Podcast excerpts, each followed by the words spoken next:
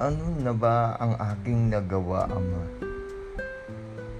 Ano na ba ang aking naabot? Ano ba ang pagagawa mo pa, Ama? Sa bawat sandali, ako'y nananalangin na maging kapaki-pakinabang ang buhay na to. Hindi man normal ang pakiramdam, ngunit ang isip ay punong-puno ng positibo sa pagbaka sa daigdig na to. Dakilang Diyos, ano man nangyayari sa bayan ko, ano man nangyayari sa buong mundo. Ang munting tinig to'y nagsasabi, ikaw ba'y mahahabag sa kanila?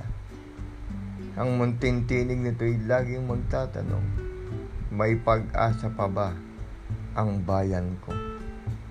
Ama, tulungan mo kami sa bawat sandali, lalong-lalo na yung mga taong punong-puno ng kalumbayan, mga taong walang pag-asa, yung mga taong nagugutom, yung mga taong wala nang magawa sa buhay niya kundi ang pag-iisip ng negatibo.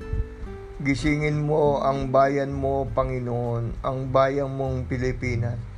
Gisingin mo na nakaluhod at nananalangin sa iyong harapan. Gisingin mo kami at sabihin mo ang mga bagay na ninanais mo. Wala kaming magagawa kapag hindi kami nagtiwala sa pangalan ni Yeso Kristo na aming dakilang Diyos.